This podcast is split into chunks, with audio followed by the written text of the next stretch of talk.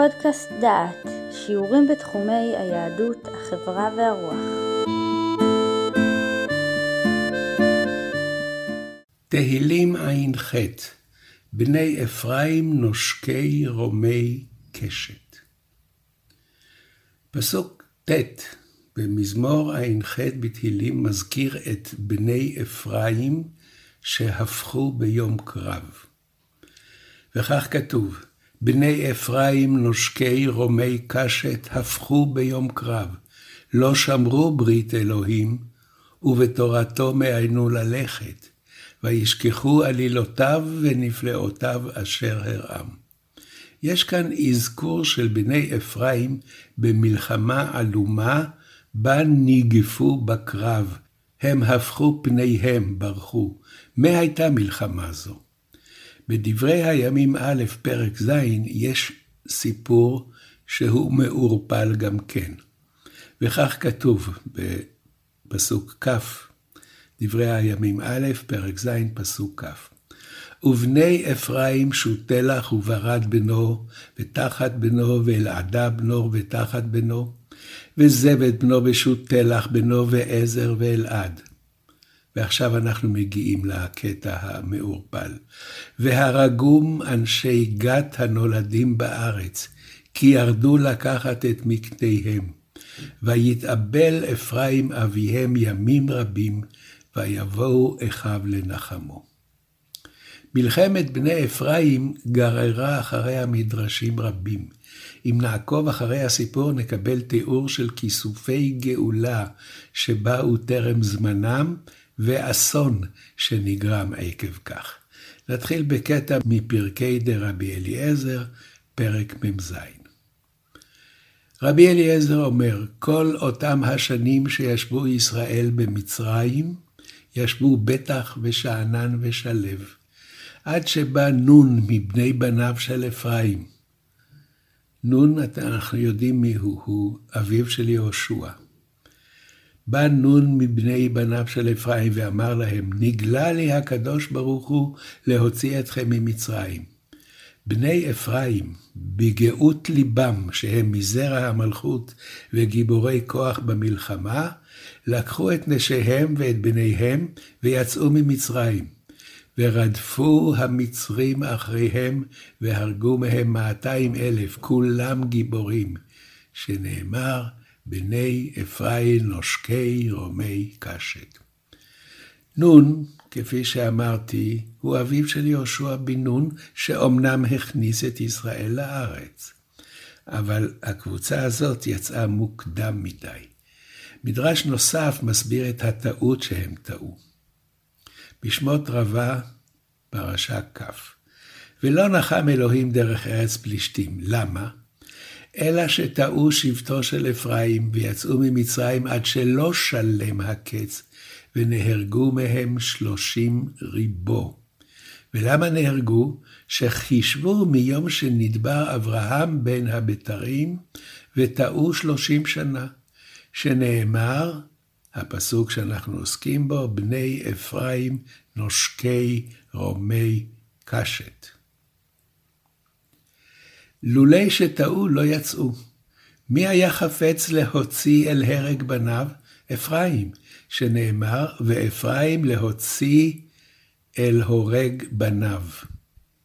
והרגום פלישתים, שנאמר בדברי הימים, ובני אפרים שותלח, והרגום אנשי גת.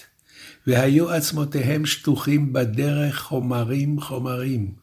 ערימות ערימות, שכבר היה להם שלושים שנה שיצאו עד שלא יצאו אחיהם ממצרים. בני אפרים הקדימו את היציאה ממצרים בשלושים שנה, ואנחנו יודעים שיש שני חשבונות לשבט ישראל במצרים. אמר הקדוש ברוך הוא, אם יראו ישראל עצמות בני אפרים שטוחים בדרך, יחזרו למצרים. למה הדבר דומה? למלך שנשא אישה וביקש ללך למדינתו. הושיבה באפיריון, ולא הספיק להיכנס למדינה עד שמתה אשתו. קברה על פתח המדינה, ואחר כך נשא אחותה. אמר המלך, הריני מסבבה שלא תראה קברה של אחותה ותחזור לה. מעשה סיבבה מאחורי המדינה. כך אמר הקדוש ברוך הוא, יהיו מסבבים את הדרך, כדי שלא יראו עצמות אחיהם מושלכים בדרך ויחזרו למצרים. מה עשה הקדוש ברוך הוא? נטל דמם של בני אפרים וטבל בו כליו כביכול, שנאמר, מדוע אדום ללבושך? אמר הקדוש ברוך הוא, איני מתנחם עד שאנקום נקמתם של בני אפרים. שנאמר, ולא נחם אלוהים. יש פה משחק בפסוק, הפסוק הוא, ולא נחם אלוהים דרך ארץ פלישתים. הדרשן לוקח קטע מן הפסוק, ולא נחם אלוהים, והוא מפרש זאת, אמר הקדוש ברוך הוא, איני מתנחם עד שאנקום נקמתם של בני אפרים. אם כן, במקום שהמילה נחם היא הנחיה, היא הופכת להיות נוחם, חרטה.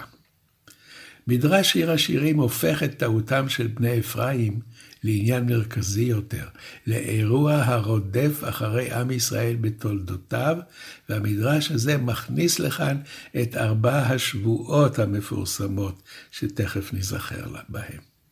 שיר השירים רבה פרשת ט'. רבי חלבו אומר, ארבע שבועות יש כאן. השביע לישראל שלא ימרדו על המלכויות, ושלא ידחקו על הקץ, ושלא יגלו מסתירין שלהם לאומות העולם, מסתירים מסתורים, סודות, ושלא יעלו חומה מן הגולה. אם כן, למה מלך המשיח בא עם כל הדברים האלה אסורים? לקבץ גלויותיהם של ישראל. רבי אוניה אומר, ארבע שבועות השביעם כנגד ארבע דורות שדחקו על הקץ ונכשלו, ואלו הן, אחד בימי עמרם, אחד בימי דיני, אחד בימי בן קוזבה, ואחד בימי שוטלח בן אפרים. אם כן, אפרים, שוטלח בן אפרים, כמו בר כוכבא, הקדים את המאוחר, דחק את הקץ. הדהו דכתיב, בני אפרים נושקי רומי קשת. ויש אומרים, אחד בימי עמרם, ואחד בדורו של שמד, ואחד בימי בן כוזיבה, ואחד בימי שוטלח בן אפרים, שנאמר בני אפרים נושקי רומי קשת. והן היו מחשבים בשעה שנתגזרה גזירה, כשדיבר הקדוש ברוך הוא עם אברהם אבינו בין הבתרים, ומשנולד יצחק התחיל. מה עשו? נתקבצו ויצאו למלחמה ונפלו מהם חללים הרבה. מפני מה? שלא האמינו בשם ולא בטחו בישועתו, על שעברו על הקץ ועל השבועה. וזה הפסוק בשיר השירים. אם תאירו ואם תעוררו את האהבה עד שתחפץ. השבעתי אתכם בנות ירושלים. אם תאירו ואם תעוררו את האהבה עד שתחפץ. הגאולה באה בזמנה, אי אפשר לדחוק אותה. אם כן, נשים לב מה שקרה כאן. קראנו פסוק אחד מעורפל בתהילים, ופסוק אחר מעורפל בספר דברי הימים, ושני הפסוקים האלה יחד הפכו את בני אפרים למודל של מבקשי הגאולה טרם זמנה.